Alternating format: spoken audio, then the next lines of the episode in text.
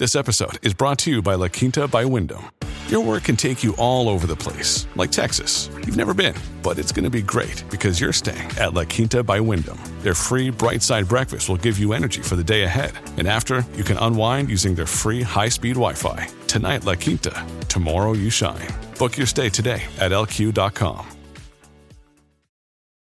This episode is brought to you by Shopify. Whether you're selling a little or a lot, Shopify helps you do your thing, however you cha-ching. From the launch your online shop stage, all the way to the we just hit a million orders stage. No matter what stage you're in, Shopify's there to help you grow. Sign up for a $1 per month trial period at shopify.com slash special offer, all lowercase. That's shopify.com slash special offer.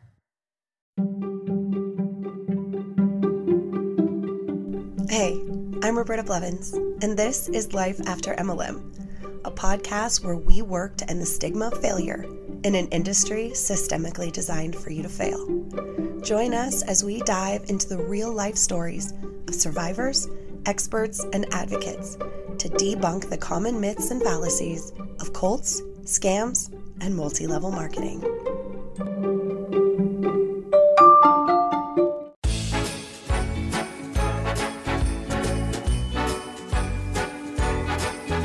Welcome to our second annual month long of holiday magic, named after the now defunct cosmetics pyramid scheme owned by our shady friend, William Penn Patrick. I am so excited to be bringing you even more amazing content to keep you willingly informed and scam free all season long.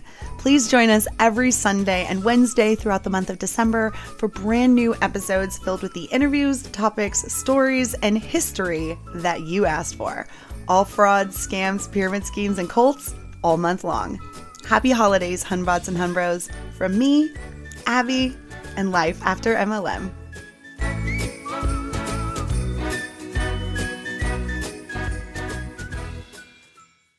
Hey, Hunbots and Hunbros. I hope everybody had a really great holiday weekend and you're relaxing as we make our way towards the end of the year.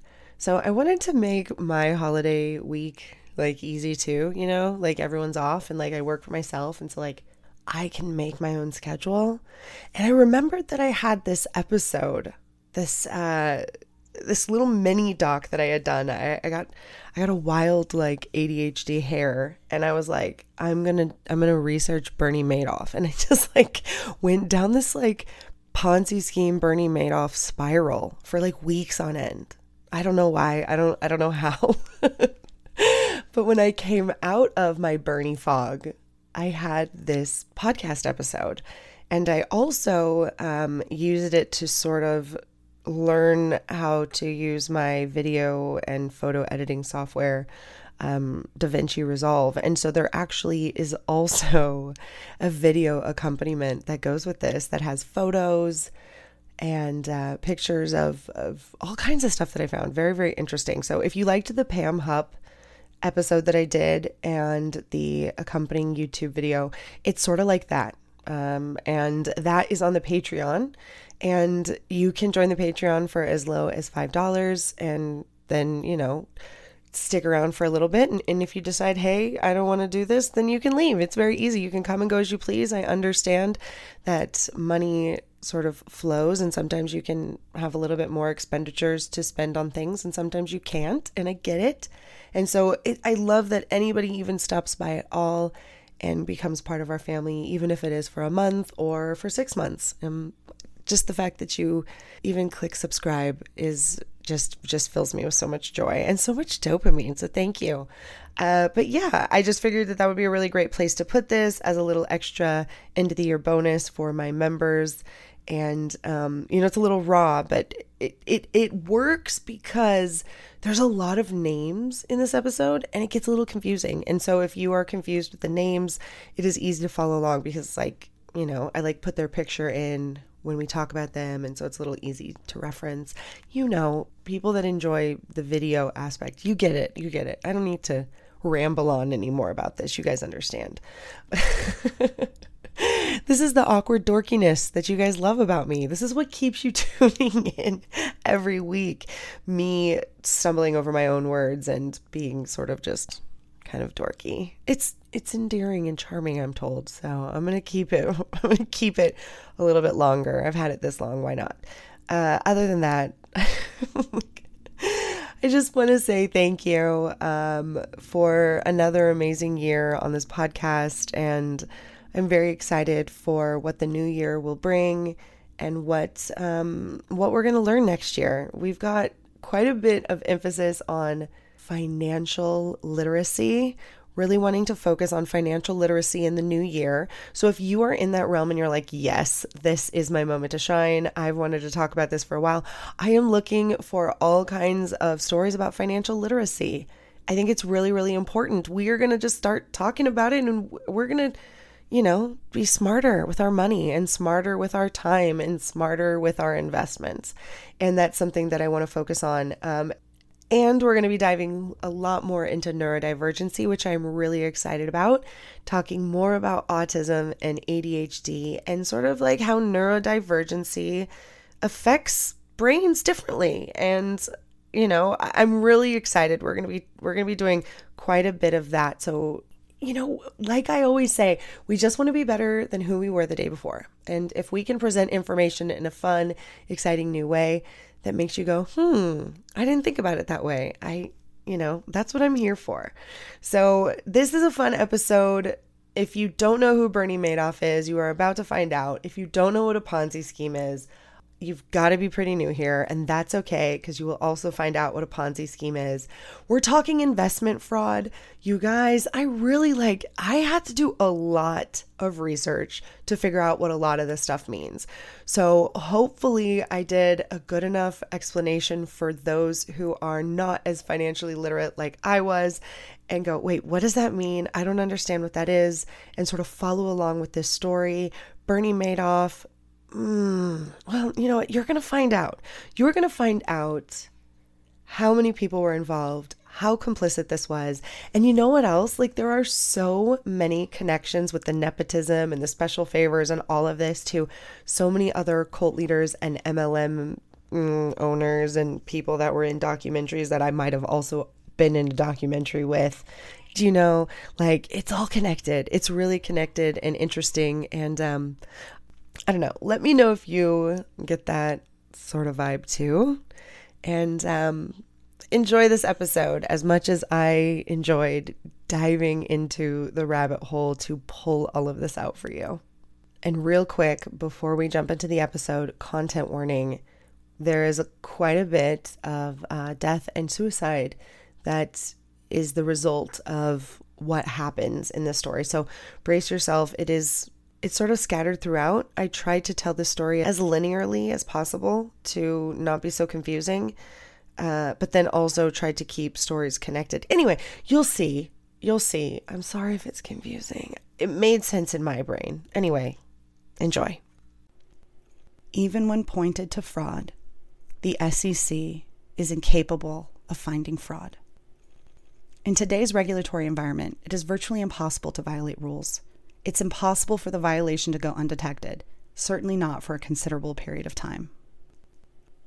Bernard Lawrence Madoff was born on April 29, 1938, the third generation of Jewish immigrants from Poland, Romania, and Austria. He attended Far Rockaway High School in Queens, New York, where he met his wife, Ruth Alpern. He graduated in 1956. On November 28, 1959, they were married. Ruth was 18 and Bernie was 21.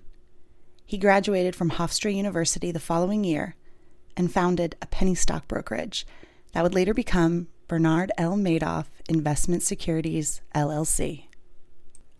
He started his company in 1960 with $5,000 he had saved from being a lifeguard and installing sprinkler systems. His father in law loaned him $50,000, nearly half a million dollars by today's inflation rate, and referred to him, his affluent circle of friends, as clients. In the beginning, Madoff created markets using the penny stock pink sheets, over the counter securities that were valued at less than $1 per share and not registered with the SEC. The Wolf of Wall Street, Jordan Belfort, used a similar strategy. To compete with the larger firms, Madoff utilized innovative computer technologies that would later become the basis of today's NASDAQ. One of Bernie's earliest investors was dress designer Carl J. Shapiro, founder of Kay Windsor Frocks, who originally invested $100,000. He founded his company in 1939 to fill an untapped market niche comfortable and stylish clothes for the modern woman. By the 1950s, Kay Windsor Frocks was a fashion icon, with branding deals to create a line for the TV show Private Secretary. By 1961, he was a client of Madoff's. Madoff's firm functioned as a third party market trading provider, meaning they could bypass firms to execute over the counter orders. And at one point, Madoff Securities was the largest market maker at the NASDAQ, which is a firm that stands ready to buy and sell stock on a regular and continuous basis at a publicly quoted price. Several members of the Madoff family held key positions in the company. His wife, Ruth Madoff, had run the books early on and was a director at the firm. His younger brother, Peter, was senior managing director and chief compliance officer. His niece and Peter's daughter, Shannon Madoff, was the compliance attorney. His sons, Mark and Andrew, worked in trading with his nephew, Charles Weiner. Madoff Investment Securities also had a private investment management and advisory division that was the focus of a 2008 fraud investigation. Throughout the 1970s and early 80s, Bernie had built a reputation as a wealth manager for a highly exclusive clientele based on word of mouth referrals. Those who gained the exclusive access to invest truly believed that they had entered the inner circle of a money making genius, and many were wary of removing their investments for fear that they wouldn't be able to reinvest later. The New York Post reported that Madoff used affinity fraud, working the so called Jewish circuit, targeting wealthy Jews that he had met at the country clubs on Long Island and in Palm Beach as well as many prominent Jewish executives and organizations, and they all trusted him because he was also Jewish. Affinity fraud is a type of investment fraud where you use your close personal connections to prey on communities you're intimately connected to. Examples of communities commonly affected by affinity fraud are religious and ethnic communities, language minorities, the elderly, or professional groups.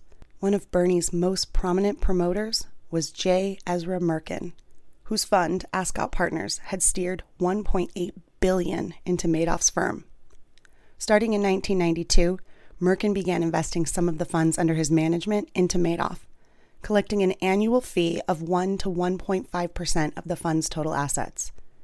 By 2005, Merkin will earn about $35 million a year simply funneling money to Madoff.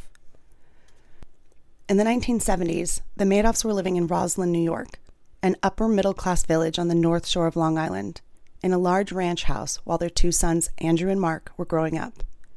Meanwhile, at the firm, Bernie was placing invested funds in convertible arbitrage positions in large cap stocks with promised investment returns of 18 to 20 percent. By 1980, they had purchased an oceanfront residence in Montauk, New York for $250,000. In 1982, Bernie began using futures contracts on the stock index, placing put options on futures. His strategy consisted of purchasing blue chip stocks, those with a reputation for quality, reliability, and the ability to operate profitably, and taking options contracts on them, which is known as a split strike conversion. The sale is designed to increase the rate of return while allowing upward movement to the stock portfolio. From August 1982 to five years later in 1987, the Dow Jones Industrial Average had risen from 776 points to 2,722. The average number of shares traded on the New York Stock Exchange rose from 32 million to 181 million shares. By early 1986, the U.S. economy had shifted from rapid recovery from the recession to slower expansion, entering a soft landing period as inflation dropped. A series of events starting on Wednesday, October 14, 1987, sent Black Monday into motion. By Friday, the Dow Jones was down over 261 points. The weekend only generated more pressure to sell, and by opening bell on Monday, October 19th, the volume of sell orders caused crashes across the board. The Dow Jones fell 508 points, followed by crashes in the futures exchanges and the options markets. The volume of sell orders caused many stocks on the New York Stock Exchange to experience trading halts and delays.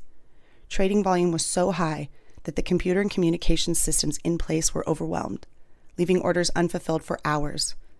Large fund transfers were delayed, and systems shut down for extended periods. All of the 23 major world markets experienced a sharp decline. Worldwide losses were estimated at 1.71 trillion. It was the largest one day drop by percentage in Dow Jones history. It was concluded by the Wall Street Journal that Bernie's plan to put put options in futures had helped to cushion the returns against the market's ups and downs and during the 1987 stock market crash. For all intents and purposes, it looked like he had survived the crash, which helped establish himself as a top name on Wall Street. The family gained unusual access to Washington's lawmakers and regulators, maintaining long standing, high level ties to the Securities Industry and Financial Markets Association, the primary securities industry organization.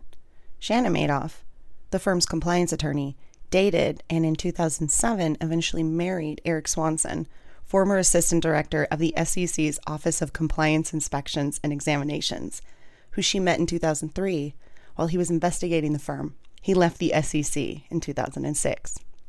By 1991, Bernie and Ruth were donating large sums of money to federal campaigns, totaling over $230,000, mostly to the Democratic Party. He also sat on the boards of several nonprofits, for many of which he managed their financial endowments. Through the Madoff Family Foundation, a $19 million private foundation, the Madoffs donated money to hospitals, theaters, and educational, cultural, and health charities. Bernie was also active in the National Associations of Securities Dealers, a self regulatory securities industry organization.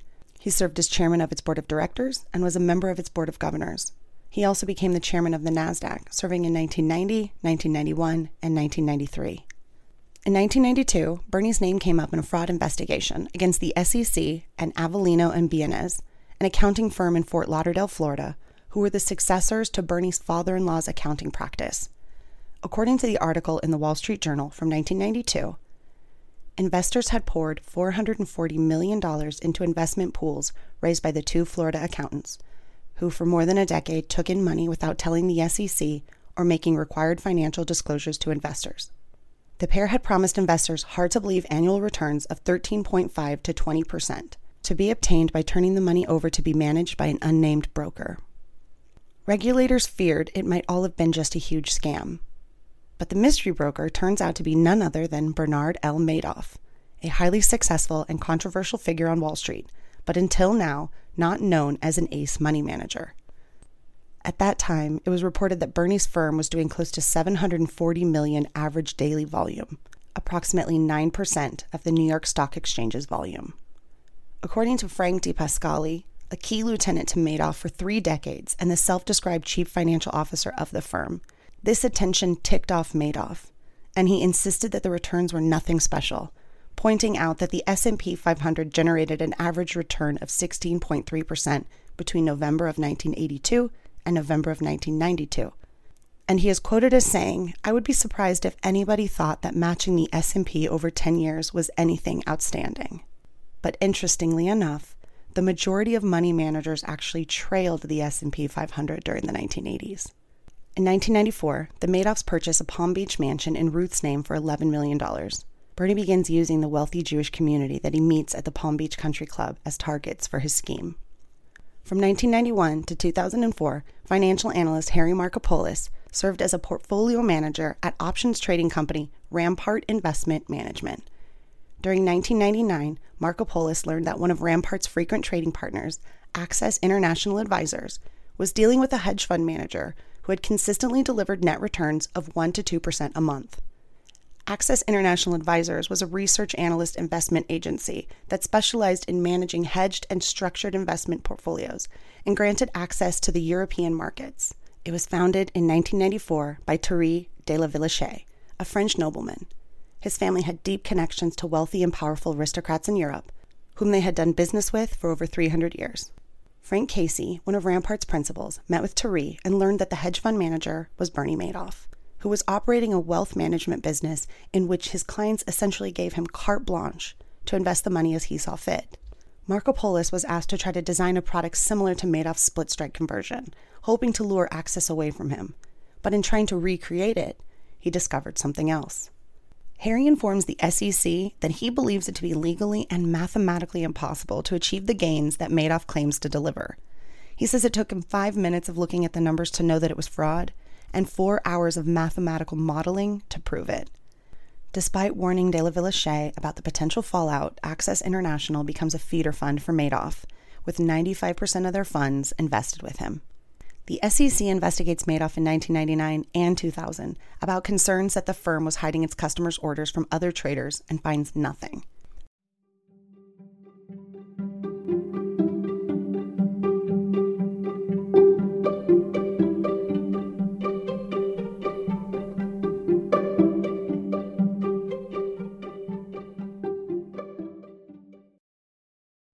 Do you ever wonder how much of your personal data is out there on the internet just for anyone to find? I promise it's more than you think. Your name, contact info, social security number, home address, even information about your family members. It's all being compiled by data brokers and openly sold online. This can lead to a lot of problems, including identity theft, phishing attempts, harassment, and unwanted spam calls. But now you can protect your privacy with Delete Me. Signing up for the service is super easy. Just provide Delete Me with exactly what information you want deleted, and their experts take it from there. They send you regular, personalized privacy reports showing what info they found, where they found it, and what they removed. I got my report and I was floored with the results. Of the 105 data brokers they checked, 83 of them had my data. Delete Me then removed 173 listings of my personal data off the internet and they make sure that it stays off too. Take control of your data and keep your private life private by signing up for Delete Me at a special discount just for our listeners. Get 20% off your Delete Me plan when you go to joindeleteme.com slash MLM and use promo code MLM at checkout. The only way to get the 20% off is to go to joindeleteme.com slash MLM and enter code MLM at checkout. That's joindeleteme.com slash MLM, code MLM. At Evernorth Health Services, we believe costs shouldn't get in the way of life changing care, and we're doing everything in our power to make it possible. Behavioral health solutions that also keep your projections at their best? It's possible. Pharmacy benefits that benefit your bottom line? It's possible. Complex specialty care that cares about your ROI? It's possible. Because we're already doing it. All while saving businesses billions. That's Wonder made possible. Learn more at evernorth.com/wonder.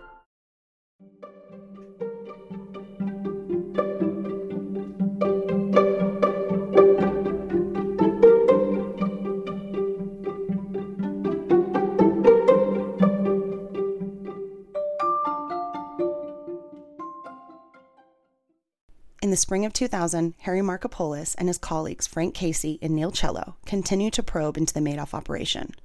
For Bernie's strategy to work, he would have to be buying more options than actually existed. Finding evidence of very black and white fraud, they filed a formal complaint with the Boston office of the SEC.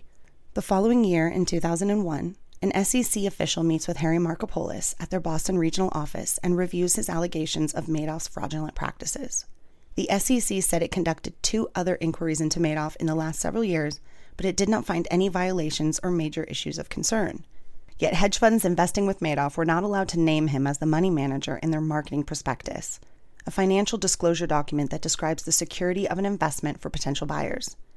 If high volume investors were considering participation and wanted to review Madoff's records for their own due diligence, he would refuse, convincing them he needed to keep his proprietary strategies confidential and by purportedly selling its holdings for cash at the end of each period, he avoided filing disclosures of its holdings with the SEC, an unusual tactic. Bernie rejected any outside audit, claiming it was for reasons of secrecy, and that that was the exclusive responsibility of his brother Peter, the company's chief compliance officer. Concerns were also raised that the Madoff's chosen auditor of record was Friehling and Horowitz, a two person accounting firm based in the suburbs outside of New York City on the Hudson River that had only one active accountant, David G. Friehling, a close Madoff family friend and an investor in Madoff's fund. A blatant conflict of interest. Michael Ocrant, editor in chief of MARHedge, a semi monthly financial newsletter that focuses on the hedge fund industry, investigated and wrote an article, Madoff Tops Charts Skeptics Ask How, published May 1, 2001, questioning Madoff's returns. Ocrant suggested that Madoff was front running to achieve his gains.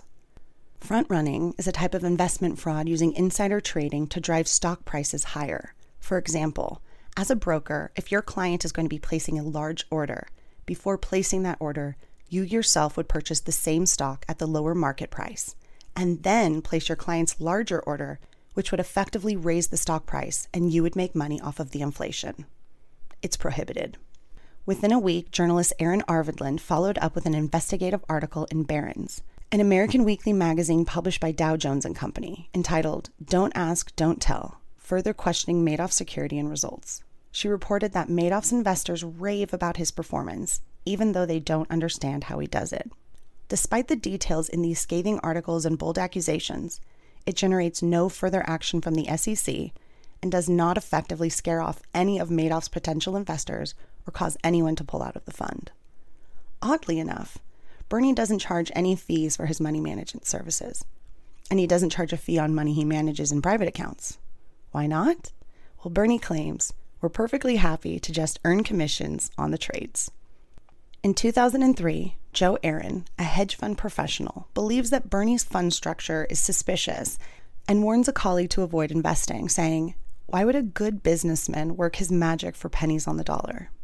Renaissance Technologies, or Rentech, an American hedge fund and arguably the most successful hedge fund in the world, founded in 1982 by James Simons, a mathematician who was a code breaker during the Cold War, reduced its exposure to Madoff's fund by 50% and eventually completely because of suspicions about the consistency of returns, the fact that Madoff charged very little compared to other hedge funds, and the impossibility of the strategy that Madoff claimed to use because options volume had no relation to the amount of money Madoff was said to administer. The options volume implied that Madoff's fund had only 750 million, while it was believed to be managing 15 billion. In 2004, after numerous articles, publications, and accusations of fraud and front running, the SEC's Washington office clears Madoff. The SEC details that inspectors examined Madoff's brokerage operation, checking for three kinds of violations. One, the strategy he used for customer accounts. Two, the requirement of brokers to obtain the best possible price for customer orders, and three, operating as an unregistered investment advisor. Madoff was registered as a broker dealer, basically someone who trades securities for themselves or on behalf of their customers. But he was doing business as an asset manager, which is more of a professional management of various securities, including shareholdings, bonds, assets including real estate, and meeting specified investment goals for the benefit of investors, who may include institutions, insurance companies, pension funds, corporations, charities, educational establishments, or private investors, directly via investment contracts or via investment funds like mutual funds, exchange traded funds, or real estate investment funds. How they missed the obvious is beyond me. In 2005, Harry Markopolos drops his full investigative report into Bernie Madoff, accusing the wealth management business of being a massive Ponzi scheme. A Ponzi scheme is a type of investment fraud that pays profits to previous investors with the money lured in from new investors. It is named after Italian businessman and swindler Charles Ponzi. In the early 1920s, he promised a 50% profit within 45 days or a 100% profit within 90 days from buying discounted postal reply coupons in other countries and redeeming them at face value in the US. But he quickly began diverting money to make payments to earlier investors as well as himself. It's also sometimes known as a rob Peter to pay Paul scheme, and while he was not the first, he was the most prolific at the time, and thus his name became synonymous with the scheme. His scam ran for over a year before it collapsed, costing his investors 20 million, roughly 271 million today. A Ponzi scheme is similar to a pyramid scheme, but has a few distinctions. In a Ponzi scheme, the fraudster acts as a hub for the victims, working with all of them directly. But in a pyramid scheme, there are many, many hubs all working together like cogs in a machine. Being one of the last ones in usually means no investment return. A Ponzi scheme claims to rely on some sort of existing investment and often attracts wealthier investors, whereas a pyramid scheme claims that the new money in the scheme will be the payout and relies heavily on the recruiting of new participants. A pyramid scheme will typically collapse a lot faster because of the exponential increases in participants that it requires to sustain the scam. Ponzi schemes can often survive simply by persuading the existing participants to reinvest their money, resulting in a relatively smaller number of new participants. It's almost like MLM has found a way to marry the two schemes together and create a new, more sophisticated scheme. Some red flags of a Ponzi scheme include high investment returns with little to no risk, overly consistent returns, unregistered investments, unlicensed sellers, secretive or complex strategies, issues with paperwork, and difficulty receiving payments. The culmination of Markopoulos's analysis was his third submission out of a total five to the SEC, a detailed 17 page memo entitled, The World's Largest Hedge Fund is a Fraud. The memo specified 30 red flags based on a little over 14 years of Madoff trades. The biggest red flag being that Madoff reported only seven losing months during the entire time, only 4%, and those losses were statistically insignificant. Madoff's return stream rose steadily upward at a nearly perfect 45 degree angle. Markopoulos compared this to a baseball player batting 964 for the season. Nearly impossible. The memo concluded Bernie Madoff is running the world's largest unregistered hedge fund. He's organized this business as a hedge fund of funds, privately labeling their own hedge funds, which Bernie Madoff secretly runs for them using a split strike conversion strategy, getting paid only trading commissions which are not disclosed. If this is not a regulatory dodge, I do not know what is. Markopoulos wrote that he suspected Madoff was on the brink of insolvency as early as June 2005, when his team learned that Bernie was seeking loans from banks. By then, at least two major banks were no longer willing to lend money to their customers to invest it with Madoff. By November, investors had requested 105 million in redemptions, although his Chase account only had 13 million. Bernie survived by moving money from his broker dealer's account into his Ponzi scheme account. Eventually, he drew on 342 million from his broker dealer's credit lines to keep the Ponzi scheme afloat through 2006. The Financial Industry Regulatory Authority, or FINRA, the industry run watchdog for brokerage firms, reported in 2007 that parts of Bernie's firm appear to have no customers. Hedge fund consultant Aksia LLC advised its clients not to invest with Madoff, saying it was inconceivable that a tiny firm could adequately service such a massive operation.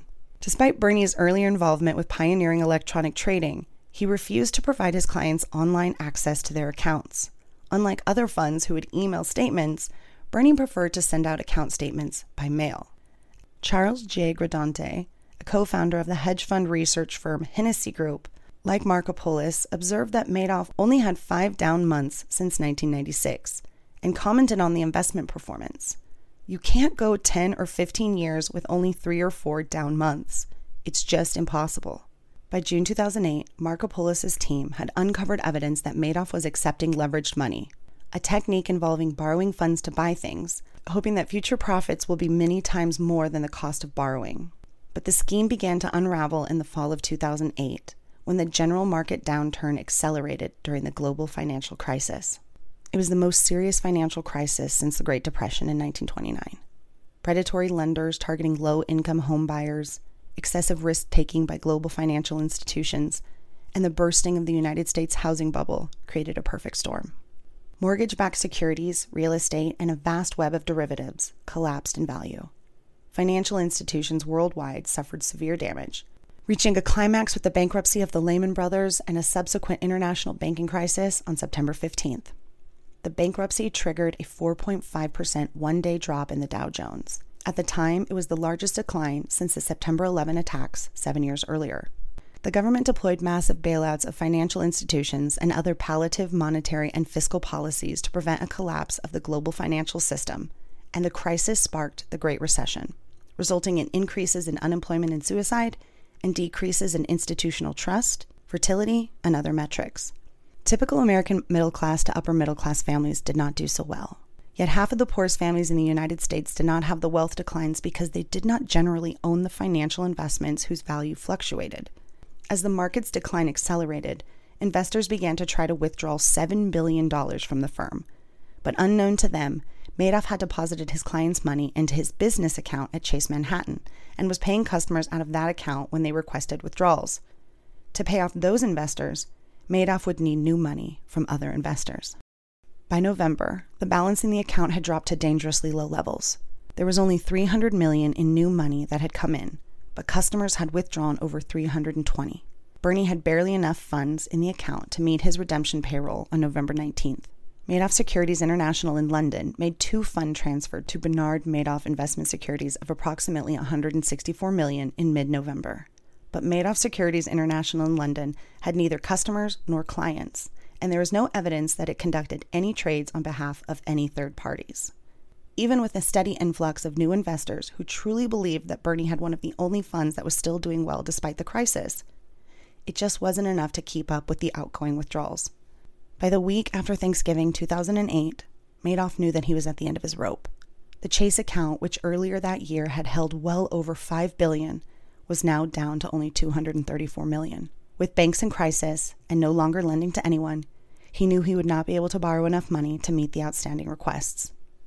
But on December 1st, 2008, Bernie receives $250 million from Carl J. Shapiro. In the end, Shapiro and his foundation reportedly lost over 550 million to Madoff. Madoff asked others for money in the final weeks before his arrest, including Wall Street financier Kenneth Langone. Madoff said that he was raising money for a new investment vehicle between 500 million and 1 billion for exclusive clients. He was moving quickly on the venture and he needed an answer by next week. Langone declined. On December 4th, Bernie told Frank DiPascali, who oversaw the Ponzi scheme's operation, that he was finished. He directed him to use the remaining balance in the account to cash out relatives and favored investors. On December 5th, Bernie accepted $10 million from Martin Rosenman, president of the investment fund Rosenman Family LLC. Later, Rosenman sought to recover the never invested $10 million, deposited in a Madoff account at JP Morgan, wired just six days before his arrest. The judge ruled that Rosenman was indistinguishable from any of the other Madoff clients, so there was no basis for giving him any special treatment to recover those funds. On December 9th, he told his brother Peter that he was on the brink of collapse. The following morning, on December 10th, Bernie tells his sons, Mark and Andrew, to have the firm pay out over 170 million in bonuses 2 months ahead of schedule from the remaining 2 million in assets that the firm still had. Mark and Andrew, reportedly unaware of the firm's pending insolvency, confronted their father and asked him how the firm could pay bonuses to employees but not pay their investors. At that point, Madoff called his family into his apartment and admitted that he was finished, that the asset management arm of the firm was in fact a Ponzi scheme, and as he put it, one big lie. Mark and Andrew called a lawyer friend, Martin Flumenbaum, and revealed their father's plan to use the remaining money to pay relatives and favored investors and asked for advice. It was Flumenbaum who called the federal prosecutors and the SEC on their behalf. Bernie Madoff was arrested the following morning on December 11, 2008, by the FBI on criminal charges of securities fraud. An FBI agent made the trip up to the Madoff's home and said, We are here to find out if there's an innocent explanation. And Bernie responded, There is no innocent explanation. The original criminal complaint estimated that investors lost 50 billion through the scheme, but that number is believed to be inflated because it includes the false profits Madoff's firm reported for decades that did not actually exist. Former SEC Chairman Harvey Pitt estimated that the actual net fraud to be between 10 and 17 billion because it does not include the fictional returns credited to the customer accounts. Court papers indicate that the Madoff firm had about 4,800 investment client accounts as of November 30, 2008, with investments totaling 65 billion. Bernie was released on the same day of his arrest after posting the $10 million bail his brother Peter co signed on. Madoff and his wife had to surrender their passports. He was subject to travel restrictions, had a 7 p.m. curfew at his co op, and electronic monitoring as a condition of his bail. Madoff reportedly received death threats, had cameras monitoring his apartment's doors, communication devices sending signals to the FBI, and was required to pay for additional security. By December 18th, a week after Madoff's arrest, Thierry de la Villehuchet realized that he and Access International were finished. They had lost over 1.5 billion, including his own personal fortune. He had no means to pay his employees, and there were rumors of criminal charges in Europe. A friend told him, "Your professional life is over." On December 23, 2008, Thierry de la Villehuchet was found dead. He was 65, the first physical victim of the Madoff investment scandal. He had committed suicide on the night of December 22nd. He had locked himself in his company office on Madison Avenue and placed his arms over a trash can to avoid a mess. His left wrist and biceps were slit, and he had taken sleeping pills. No suicide note was found at the scene, but his brother Bertrand in France received a note shortly after his death where he expressed remorse and a feeling of responsibility for the loss of his investors' money. I understand that if you fail your friends and your clients, then you must face the consequences. The next day, on Christmas Eve, Ruth Madoff claimed that she and her husband were so upset after his financial fraud was exposed that they had taken a bunch of pills, likely Ambien and Klonopin, in a suicide pact. They woke up the next morning.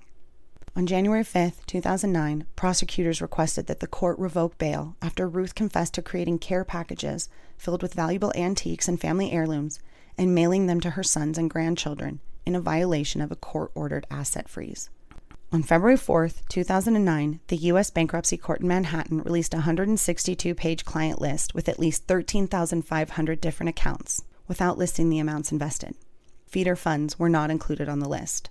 Clients included banks, hedge funds, charities, universities, and wealthy individuals who had disclosed about 41 billion invested with Bernie. Notable clients included Steven Spielberg, Jeffrey Katzenberg, screenwriter Eric Roth, actors Kevin Bacon, Kyra Sedgwick, John Malkovich, Zsa Gabor, and Rue McClanahan. Yes, Blanche from the Golden Girls was swindled by Bernie Madoff. Baseball Hall of Fame pitcher Sandy Koufax, the owners of the New York Mets, broadcaster Larry King, and the World Trade Center developer Larry Silverstein. The Elie Wiesel Foundation for Humanity lost 15.2 million, and Wiesel and his wife Marion lost their entire life savings. It was estimated the potential tax penalties for foundations invested with Madoff were $1 billion. But most devastating, perhaps, were just the normal people who lost everything. Those who had invested their money in the feeder funds that kept the scheme afloat. Firms like Fairfield Greenwich Group, Ascot Partners, Access International Advisors, Tremont Capital Management, and Bank Medici, among others. Retirement plans gone, with no time left to rebuild. Entire life savings drained and the hopes and dreams for future plans shattered. The grand total of potential losses from feeder funds and investors, according to the Wall Street Journal, was 26.9 billion. On February 10th, 2009, highly decorated British soldier William Foxton shot himself in a small park next to the magistrate's court in Southampton after losing his family's entire life savings. He had invested in the Herald USA Fund and the Herald Luxembourg Fund, both feeder funds for Madoff from Bank Medici in Austria. He was 65. On March 12, 2009, Madoff appeared in court in a plea proceeding and pleaded guilty to all charges. The charges carried a maximum sentence of 150 years in prison, as well as mandatory restitution and fines up to twice the gross gain or loss derived from the offenses. If the government's estimates were correct, Madoff would have to pay 7.2 billion in restitution.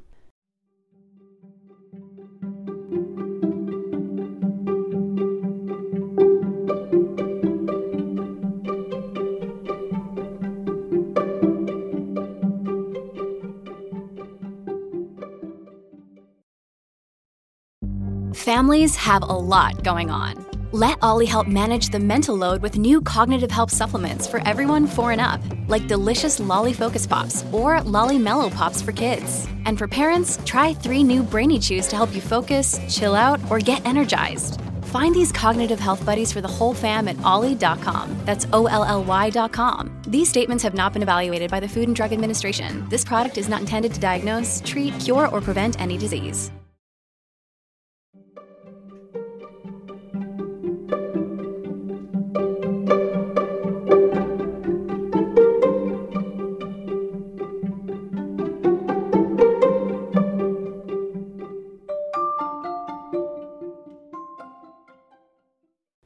Madoff admitted to running a Ponzi scheme and expressed regret for his criminal acts. It's unsure when the investment scandal officially started. An investigator charged with reconstructing Madoff's scheme believes that the fraud was well underway as early as 1964. An ex trader who worked with Bernie admitted in court to faking records as early as the 1970s. Prosecutors believe that it was underway as early as the 1980s. Frank DiPascali told prosecutors that he knew at some point in the late 80s or early 90s that the investment advisory business was a sham. David Sheehan, principal investigator for trustee Irving Picard, the lawyer in charge of recovering funds from the scandal, believes the wealth management arm of Madoff's business had been a fraud from the start. a few analysts have been unable to replicate the Madoff's fund's past returns using historical price data for US stocks and options on the indexes. Madoff maintained that he began his fraud in the early 1990s. He wished to satisfy his clients' expectations of the high returns he had promised, even though it was during an economic recession. He admitted that he hadn't invested any of his clients' money since the inception of the scheme. Instead, he merely deposited the money into his business account at Chase Manhattan Bank. He admitted to false trading activities, false SEC returns, and when clients requested withdrawals, he paid them from the Chase account. He said he had every intention of terminating the scheme, but it proved difficult and ultimately impossible to extricate himself from it. Judge Denny Chin accepted his guilty plea and remanded him to incarceration at the Manhattan Metropolitan Correctional Center. Madoff was now a substantial flight risk given his age, wealth, and the possibility of spending the rest of his life in prison. On June 26, 2009, Judge Chin ordered Madoff to forfeit 170 million in assets. Prosecutors recommended a prison sentence of 150 years, the maximum possible under federal sentencing guidelines. On June 29th, Judge Chin sentenced Madoff to 150 years in prison, as recommended by the prosecution. The judge had not received any mitigating letters from friends or family testifying to Madoff's good deeds, saying that the absence of such support is telling. The only person who pleaded for Bernie's mercy was his defense lawyer, Ira Sorkin. The judge added, Here the message must be sent that Mr. Madoff's crimes were extraordinarily evil. He also noted that Madoff's crimes were off the charts because federal sentencing guidelines for fraud only go up to 400 million in losses. Madoff had swindled his investors out of several times that. Chin also ordered Madoff to pay 17 billion in restitution. At sentencing, Bernie said, I have left a legacy of shame, as some of my victims have pointed out, to my family and my grandchildren. This is something I will live with for the rest of my life. I'm sorry. I know that doesn't help you. Madoff was incarcerated at Butner Federal Correctional Complex outside Raleigh, North Carolina. His inmate number was number 61727 054. He died in prison on April 14, 2021, from natural causes including hypertension, cardiovascular disease, and chronic kidney disease. He was cremated. In 2008, Judge Lawrence McKenna appointed Irving Picard trustee of assets seized by the court. Since then, Picard has led the recovery of funds from the Madoff investment scandal he and his team have been overseeing the liquidation of the firm and have so far recovered over 13 billion, roughly 76% of the claims. They have done this by going after those who profited from the scheme, regardless of the level of involvement. Picard has successfully pursued not only investors, but also spouses and estates of those who profited. Ruth Madoff got to keep only 2.5 million of her claim of more than 80 million in assets and had to give up all of her possessions. She was sued by Picard, who sought to recover from her 45 million in Madoff funds that were being used to support her life of splendor. In May 2019, she agreed to pay $250,000 in cash and $344,000 in trusts for her two grandchildren and to surrender her remaining assets when she dies to settle the claims. She is required to provide reports about her expenditures often and share any purchase over $100 to ensure she does not have any hidden bank accounts. Peter Madoff was the chief compliance officer. He ran the daily operations for over 20 years and helped create the computerized trading system. Irving Picard agreed to forbear from seeking to enforce the consent judgment as long as Peter Madoff made reasonable efforts to cooperate with the trustee in the trustee's efforts to recover funds for the estate including providing truthful information to the trustee upon request. He was sentenced to 10 years in prison. On May 1, 2009, Picard filed a lawsuit against Stanley Chais, saying he knew or should have known he was involved in a Ponzi scheme when his family's investments with Madoff averaged a 40% return.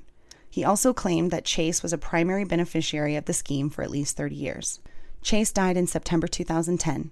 The widow, children, family, and estate of Chais settled with Picard in 2016 for 277 million. On May 18, 2009, the hedge fund Fairfield Greenwich Group was sued, seeking a return of 3.2 billion during the period from 2002 to Madoff's arrest in December 2008. In May 2011, the liquidator for the fund settled with Picard for 1 billion. In June 2009, Picard filed a lawsuit against Jeffrey Picower, seeking the return of 7.2 billion in profits. On October 25, 2009, Picower was found dead at the bottom of his Palm Beach pool. he had suffered a massive heart attack while swimming, resulting in an accidental drowning. On December 17, 2010, it was announced that the settlement of 7.2 billion had been reached to resolve the Madoff trustee suit and repay losses in the Madoff fraud. It was the largest single forfeiture in American judicial history. J. Ezra Merkin was sued for his role in running a feeder fund for Madoff.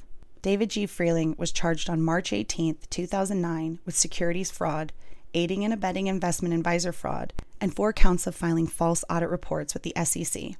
On November 3, 2009, Friehling pleaded guilty and was sentenced to one year of home detention and one year of supervised release for cooperating with authorities. Frank DiPascali pled guilty on August 11, 2009, to 10 counts conspiracy, securities fraud, investment advisor fraud, mail fraud, wire fraud, perjury, income tax evasion, international money laundering, and falsifying books and records of a broker dealer and investment advisor. On May 7, 2015, while still awaiting sentencing, DiPascali died of lung cancer.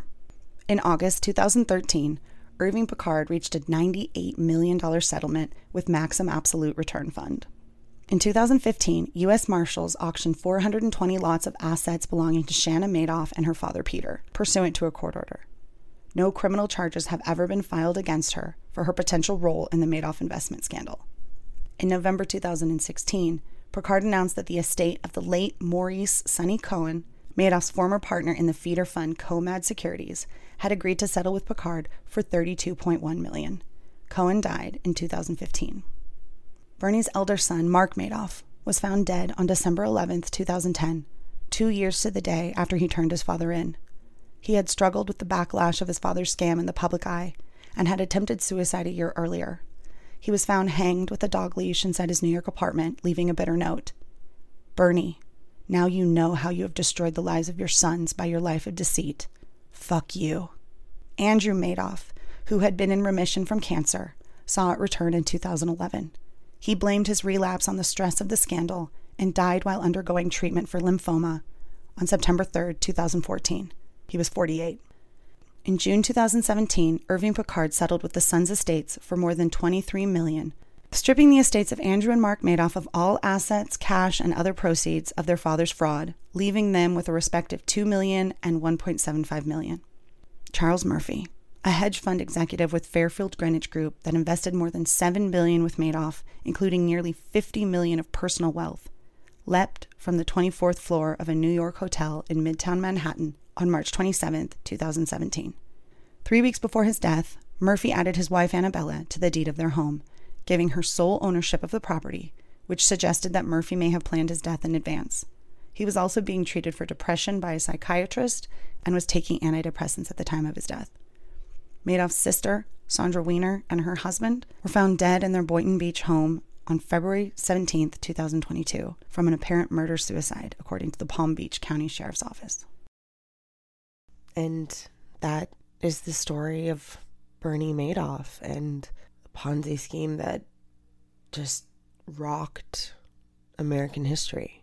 I uh, I had to listen to it again. I, I recorded this back in the spring and researched everything back then and, and I just had to listen to it again obviously to make sure that I had edited it properly and thank goodness I did because there was like three spots that I missed.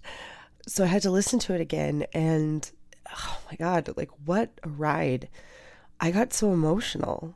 Uh, and I didn't expect that, but I also remember getting really emotional when I was researching this, mostly for all of the victims and all of the death that was so unnecessary because of this, because of this man who, you know, according to him, he just wanted to make everybody happy, which, you know, typical of someone who's scamming you to, to say something like that and try to seem altruistic in your actions.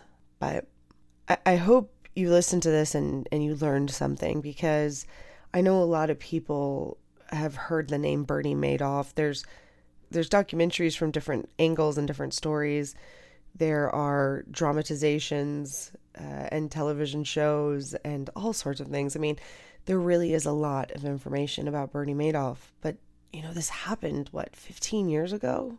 And yet, being that long ago, it, it seems so relevant and fresh and new, especially with uh, the way that our economy is with inflation and how much it costs to buy a house and, and to live. And I do remember when I was researching this, seeing the parallels with today and thinking to myself, like, wow, like history repeats itself. Like, regardless of knowing this sort of thing, like it still happens, it still gets repeated. And and so it was even more of a solidification for me to post this and to research this and and to do sort of a big uh, mini doc on this story because I like to tell stories about scams. I like to expose some of the obviously glaring red flags so that you can see them in other parts of your life, whether it's a relationship with someone that you're romantically involved or platonically involved, or it's a familial relationship or something like that, or you get involved in a bad financial situation. You invest in something that you realize maybe isn't so great. And uh, it was very interesting to see that a lot of people along the way did receive that information and make better decisions and say, oh, wow, no, this is a scam. Thank you for the heads up. And also at the same time, how many people doubled down and invested even more even up until their you know their last pennies right before he was caught there were still people who still believed in him still wanted to help him and still thought this was legit.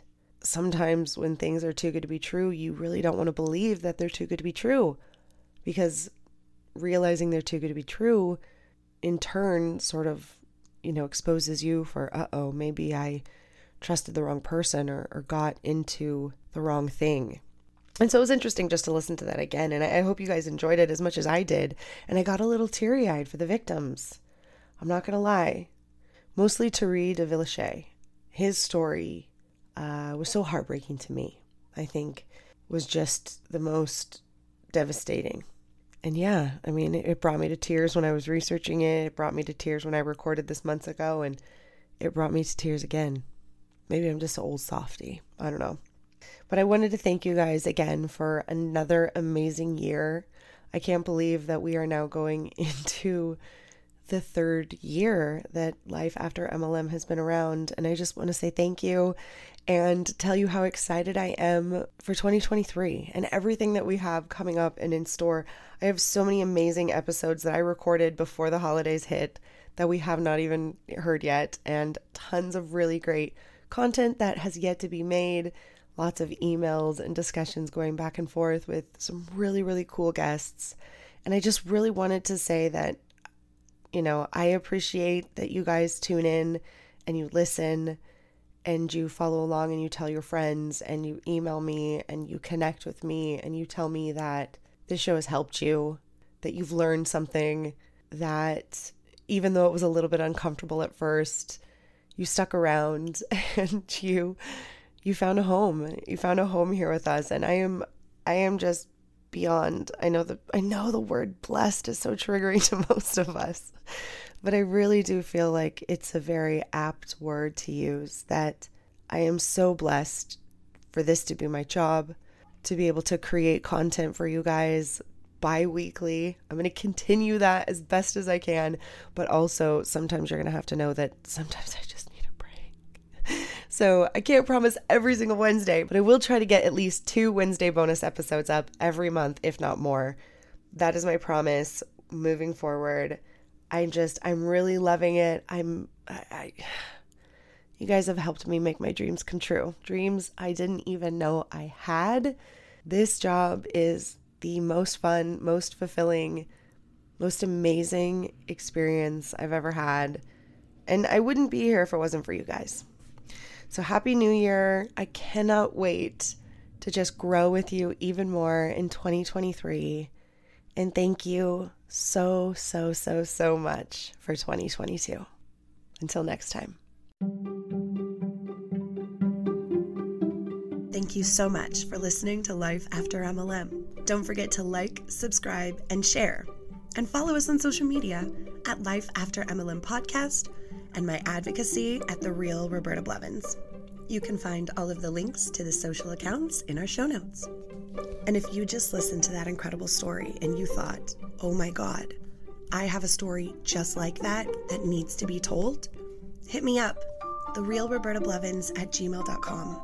I would love to have you on the show to share your story and start your journey in life after MLM. See you next time, Huns.